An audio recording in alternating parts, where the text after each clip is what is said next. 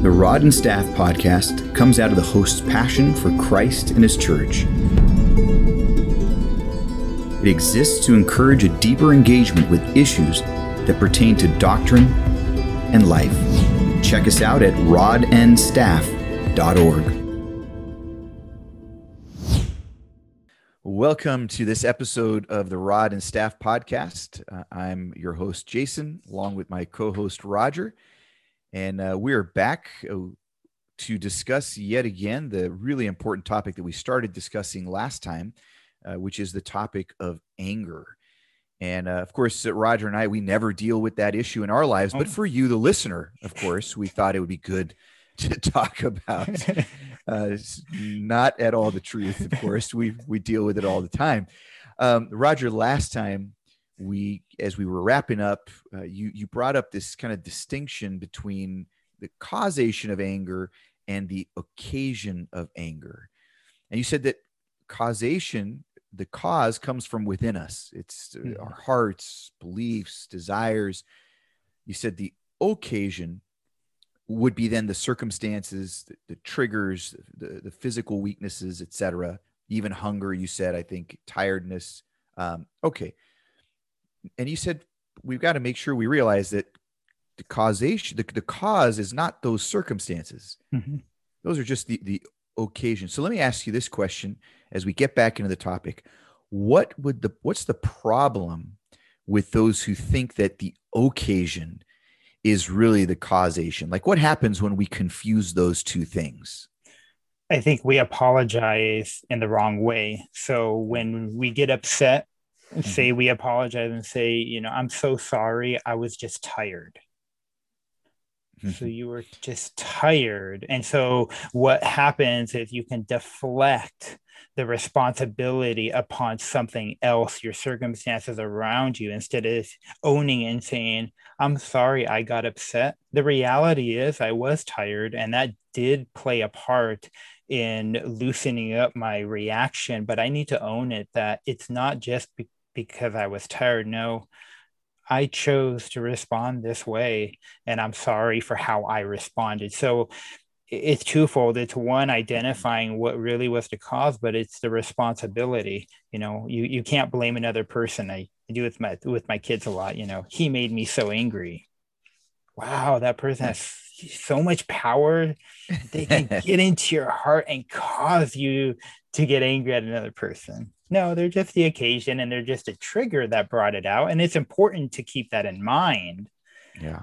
But important to remember our responsibility is what's coming out of our heart because two people can respond in the same situation. One can become angry and one doesn't. Right. what is the differentiating factor? Yeah. The heart. Yeah. You know road rage right? Yeah. Yeah. We, absolutely. Yeah. Uh, you know it's interesting and this is not the topic for today so we won't get into this much but it, it just made me think that um, the victimization mentality that plagues the mm-hmm. world these days, maybe the Western world more than others, I'm not sure, but we, we have this problem where we're always the victim, even of our own circumstances, mm-hmm.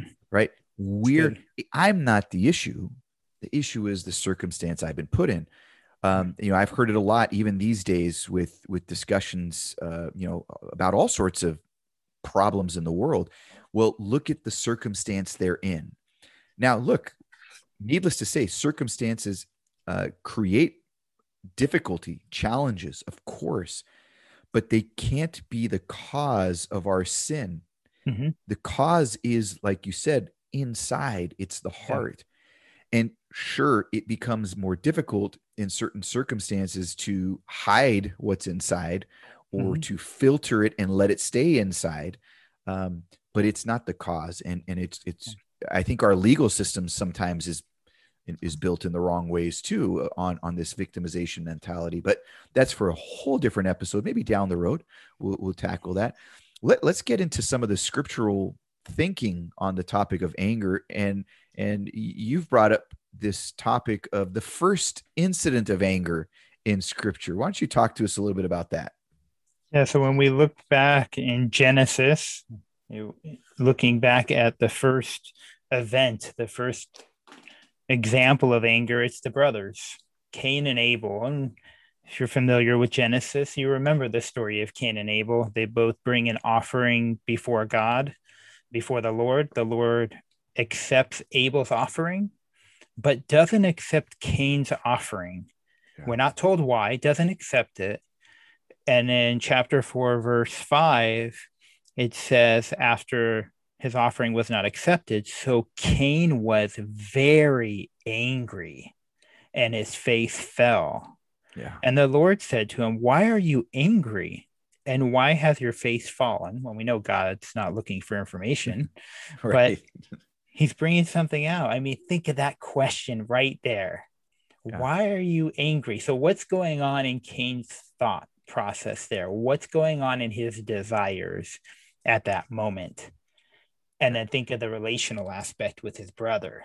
Yeah. Yeah. I mean, it, it, there's there's something really fascinating there that God is giving him the opportunity to assess yeah. properly his situation. How often does that happen? You know, the Lord gives us this chance to cool down, to, to stop and process and think, yeah. but we don't. and and we still go we we we go for broke and we we yep. go nuts uh, on the situation but yeah so so carry us through this what what what does cain end up doing here so we see just a little bit further as the conversation continues, God warns Cain that sin is crouching at the door and it has this desire it's contrary to him and he yeah. must rule over it. And of course, we see he doesn't. And then what does he do? He reacts and he responds. And it's not to God that he responds, but it, in one way, it is to God. Right. He he gets upset and angry, so he kills his brother, yeah. who has done nothing to him up to this point.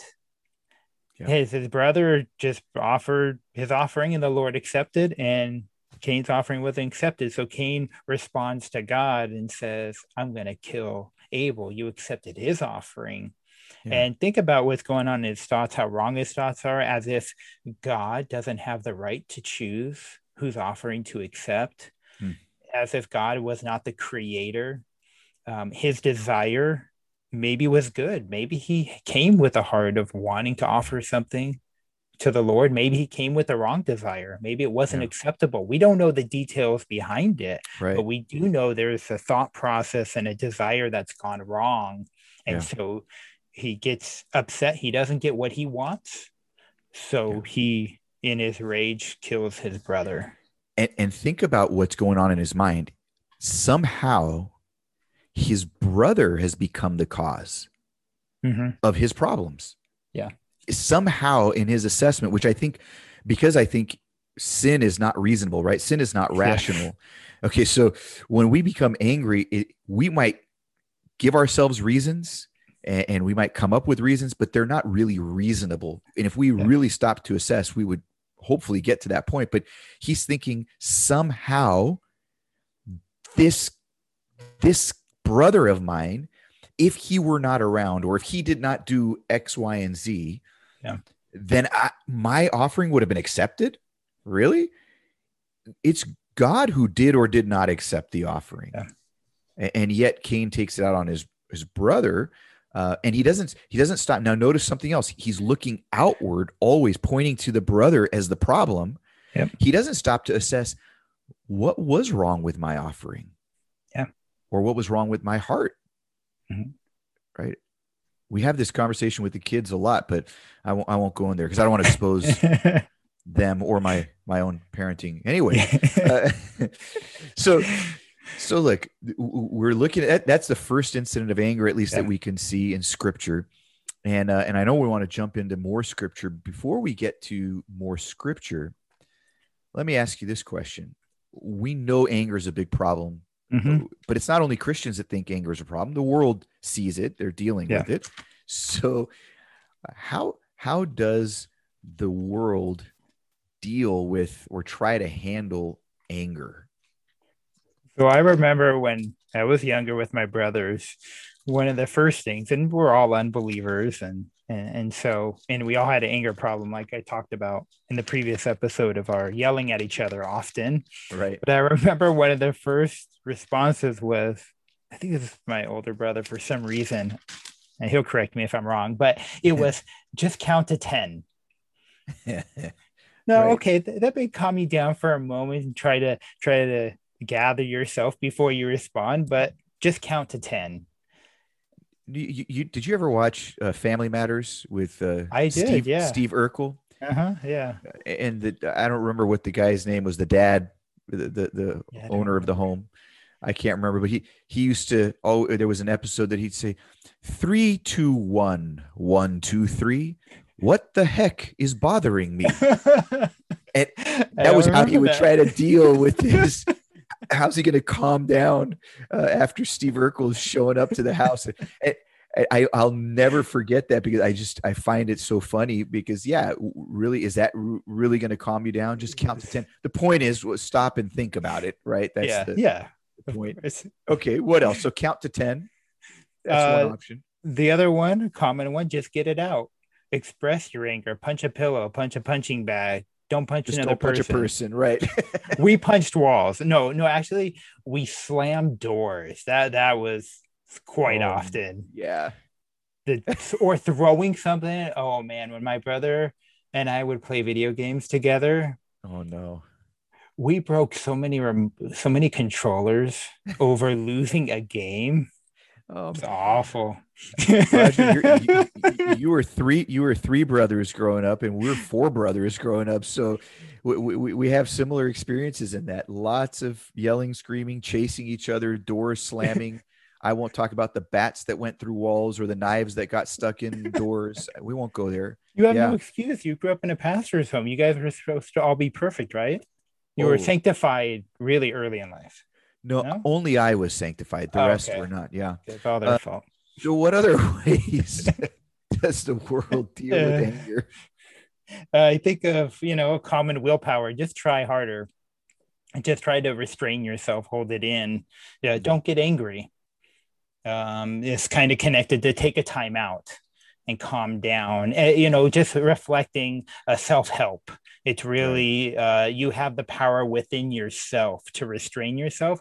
We often forget that because we're physical, spiritual beings, sometimes those physical reactions are powerful mm. and can feel like they're taking over us. They're not, of course, but you could feel so involved in something you don't realize um, at that moment. And then you come to your senses and you're like, I would never get in that kind of rage if I was thinking in my right mind but yeah. we find ourselves in those. So, you know, just that self help or self will um, to defeat anger. Yeah, that just stop it mentality, like that skit that yeah. showing me before. Just stop yep. it. Stop it. Stop it. Works well with kids. They they oh, listen yeah. the first time. It's amazing. Parenting every time. So simple. Just stop it. Just stop it. Yeah. yeah. Yeah. You have another one on here. Uh, l- listen to calming music.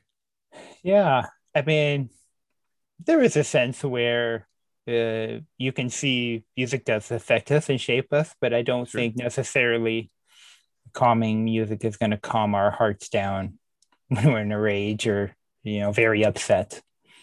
And, and you know, it might even calm us down uh, temporarily, uh, yeah. but it's not really dealing with the the, the issue. Um, mm-hmm. So those can be helpful. Yeah, there's nothing wrong with taking a walk. You have listed here this idea of hey, take a walk. Yeah. Mm-hmm. Okay, there's there's nothing wrong with it, um, but it depends on what you're doing on that walk, right? Yeah. if you're if you're going and you're walking and thinking about what's just been done to you and why you're so angry, I mean, imagine Cain took a walk too. Probably, who knows? Yeah. You know? he took a walk to think about how he was going to pick up a rock and he was going to kill his brother. Uh, so it's not it's not the taking a walk. It's not the listening to calming music. There's got to be something something more, and the more is how the Bible addresses this issue. Yeah. So let's let's talk about that. What what's the biblical approach? What is the biblical approach to dealing with our anger? What do we have to think about? Well, I think we always have to realize that our help comes from outside of us, not inside of us. Mm. And the problem is inside of us, but our help doesn't come from inside. So if we look at one of the most common passages in thinking about uh, this topic is James chapter 4. And this deals with a lot of anger that's going on inside. And it's dealing with the cravings and the desires that are going inside. Yeah. And so if we're not looking at the inside desires, then we can get lost um, in just looking at the expression on the outside and thinking that that's the problem as we started the episode. We have to look really at what's going on in the inside of us because that enlightens us to what's going on so we can actually deal with that. We can actually take something to the lord. So it's not simplistic. It's it's really descriptive of each of us of what's going on that we can bring before the Lord in humility so that He can help us, asking God for help. So let's just look at a couple of these verses. Uh, I'll read uh, James chapter 4, 1 to 3. Mm-hmm. It says, What causes quarrels and what causes fights among you? Is it not this, that your passions are at war within you? You desire and do not have, so you murder. You covet and cannot obtain, so you fight and quarrel. You do not have because you do not ask. You ask and you do not receive because you ask wrongly to spend it on your passions. Yeah. Yeah. What is what is going on inside the heart that is bringing up these quarrels and fights? Yeah. it's desires gone wrong. And so, one thing to be careful about is we're not saying desires are wrong. Right. There are good desires we have that can go wrong when mm-hmm. they become ruling desires. They control us too much. We want something too much. It's not the wanting that's wrong necessarily, it could be. Mm-hmm. It's wanting something too much. And so, maybe it would be helpful even to think about an example like yeah. what's going on in our desires in just a normal everyday example um getting mad at your kids how about that no okay that that never happens i don't know about you but yeah it's probably we should probably come up with something more practical right so so yeah let's think of this after a long day yeah we get upset over our kids who are fighting with each other at the dinner table. This absolutely never happens in my household after oh, a long day of work. Not in mine either. Never. So the kids are fighting at the dinner table. What do I want when I'm sitting down? Well, it'll be confession time for me. So I love to come home after a long day and have comfort. So I'd like to have a dinner that's peaceful. My kids like each other. They're not kicking each other underneath the table or throwing food on the ground or they're not eating. I want them to eat their dinner because their mom has worked hard cooking it. It's a good desire. I mean, she made food for them. I want them to eat. I want them to not yell at the dinner table.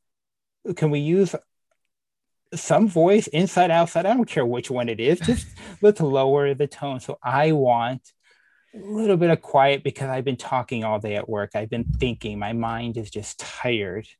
I love just a calm family dinner with my wife, not stressed out, you know, over the kids not behaving. Yeah. And I want everybody to finish and to take their plate and put it in the dishwasher. I okay. want my kids to be perfect and to be mature at 11 and 8.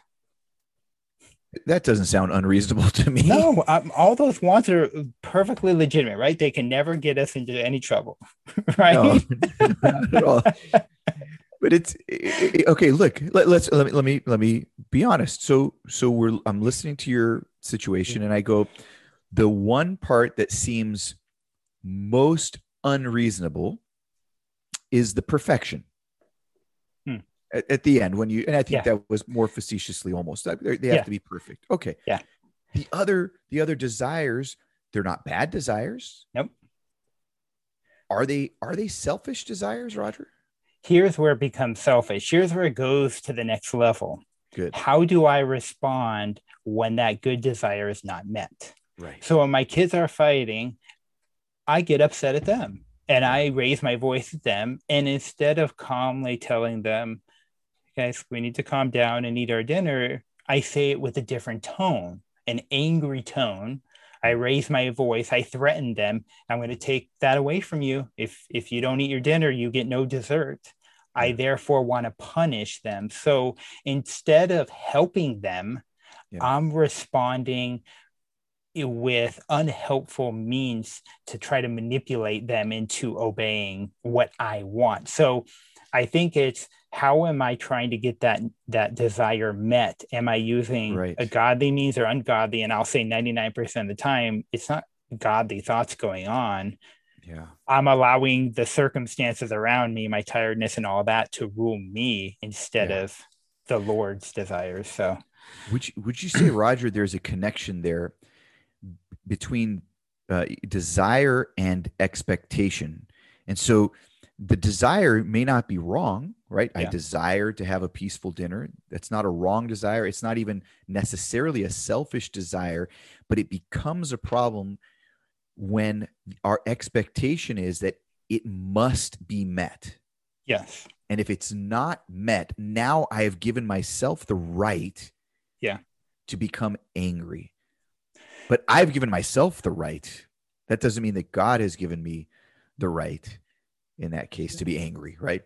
Ed Welch says he says our desire morphs into idols yes. that we live for and that control us. Right. And that ruling desire is a desire for peace and no conflict. Yeah. Peace and no conflict is not a bad desire, but in a broken world, it's a wrong expectation. It's an absolute wrong idol that will not bring us comfort because you don't live in a world without conflict. There is good conflict that should happen. And so uh, we learn a lot about our desires if we slow down and think about what's going on in our hearts. Yeah. Yeah. And it's interesting. You, you, you talk about desires, but you also bring in beliefs. Yeah. And that, that's where that connection is, right? That I believe that this, I have to, this this has to be given to me. Yeah. I have the right to it. It's mine. I need it.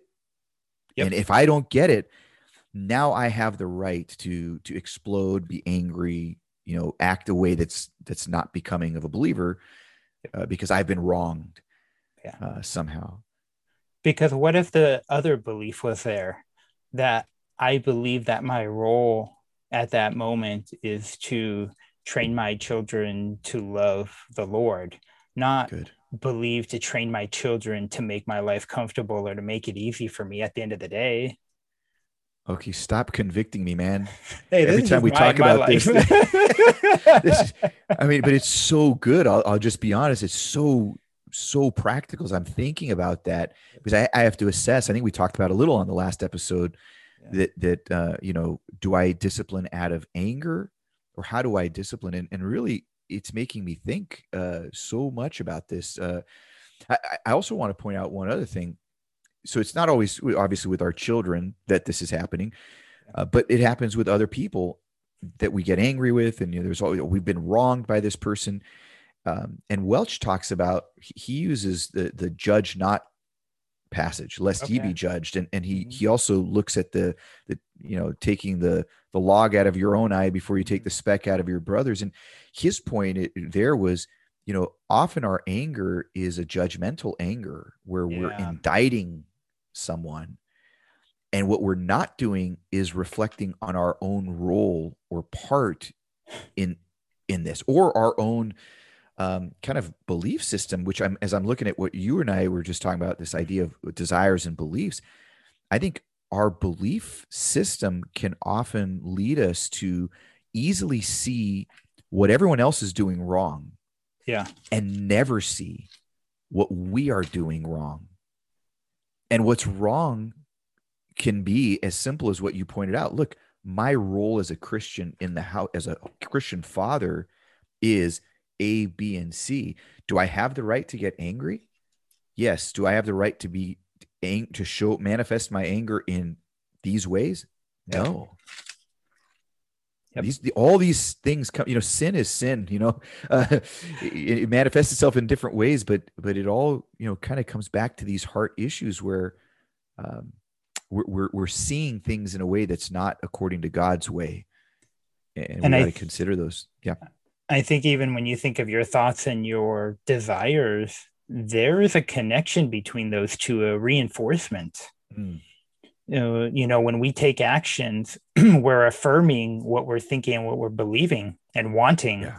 And so when we do that and we're not getting in the middle of that, or I should say, allowing God to get in the middle of that and open and shine his light into what's going on in the inside, then we're going to blame everybody else and look outside of us instead of saying, no, this is really me. This is yeah. my problem that I have to deal with before the Lord, not their problem. Well, and and you you gave a really helpful way of thinking about this, Roger, just a, a few minutes ago when you you described you asked the question, what should I have done? Like what should that discipline look like with my kids, or what you know what should yeah. my heart be after? And I think if we ask that question uh, as believers to every circumstance that we get angry with, right? What should my attitude be toward this brother or sister or non-believer who has harmed yeah. me or hurt me? if I go, my my attitude should be judgment, and you know, I, I don't think we can get there. I, I think if we look at the parable of the wicked servant, like we talked briefly about last time, or if we look at so much of Scripture, my my role in relationship and attitude toward these people who have wronged me should be love, forgiveness, correction, perhaps, but in kindness and gentleness. Yeah. Right. None of those say anger, rage, yeah. etc. Mm-hmm. Yeah, we think about how God deals with us in mercy and grace when we sin against Him and we're in rage or we get angry at God even at our, our lives at times. And it's not the judgmental hand of God coming down on us, it's His mercy and grace wooing us back to us, reminding us this isn't who you are, this isn't your identity. Um, you're getting lost again, come back and, you know, have mm-hmm. your heart opened again and let me show you a, a, different way, a new path. Let me show you my power to help you and to assist you. And in a sense, are we helping our children to grow or are we just responding to them? And I find myself convicted. I'm not eh, many times helping them. I'm yeah. I'm so selfish. And those selfish desires are just manifested even more. I mean, they're manifested when you first get married. We start to get sanctified, and then it's like the second sanctification begins when you have children. Uh, it's just that more of your heart comes out more often uh, when you have those little kids around. I so. thought you were coming up with a new theological kind of term, second sanctification, and that comes with children. That's interesting, Roger. There's a third one that comes when you're perfected and you're completely dead and not breathing. So oh, don't go. There you go. oh man, uh, you're you you're you're right. This seeing if we could just see the way God deals with us, uh, we would learn uh, a much better way forward. And and by the way, God does have the right to be angry at our sin. he does mm-hmm. have the right to yeah. pour out His wrath upon our sin, and yet, and yet He does not. And we don't have the right uh, yeah. and yet we so often do. Uh, yeah, and if we, yeah, yeah if we want to look, you know, just in this James passage of of how it tells us to respond to these fights and quarrels, uh, we won't read all the verses, but going to verse six and seven, or I should start, yeah, really starting at six. He says, "But he gives more grace." Therefore, it says, God opposes the proud, but gives grace to the humble. Submit yourself, therefore, to God. Resist the devil, and he will flee from you. You know, it talks about this posture of coming before the Lord and finding his grace yeah. when you're humbly submitting before him. Yeah. There's this aspect of it's you and the Lord. It's you and your relationship with the Lord first whenever you deal with anger. I think Powlison said it right when he said, You can never reckon with anger unless you reckon with the living God. If mm. you leave God out of it, you won't have any uh, solution that is long term. It'll just be temporary. But when you recognize there's something between you and the Lord, that that's where the light can shine in and where the power of God can start to come from. Yeah. I, if you think about it, I, I've always wondered based on what a non-believer could forgive could truly forgive because we ground our forgiveness in the fact that we are forgiven mm-hmm. um, we can't parse that all right now but that is yeah. something to think about that we we are we can forgive because we have been forgiven otherwise we're playing a game of you know how do we how do we deal with sin and make up for sin and take on yeah. sin and get payment for sin and debt and this and that. But the reality is as believers we're the only ones who can forgive truly because we've understood forgiveness and the burden of our sin has been taken from us. Yeah. Um, you know this is an important probably related uh, topic. Well, as we're wrapping up here, uh, Roger, what are what are some kind of last thoughts that you might have on this topic that you think are important for us to to consider uh, as we wrap up this episode? So, two things. Let's look at. I was thinking about this paradox mm. of when we think about the topic of anger, and it's this: is that we look outside of ourselves for the cause of our anger when it is really inside of us. Yeah we also look inside on how to deal with our anger when the solution is outside of us. The reminder of the gospel that we mm-hmm. need Christ and his help when dealing with this.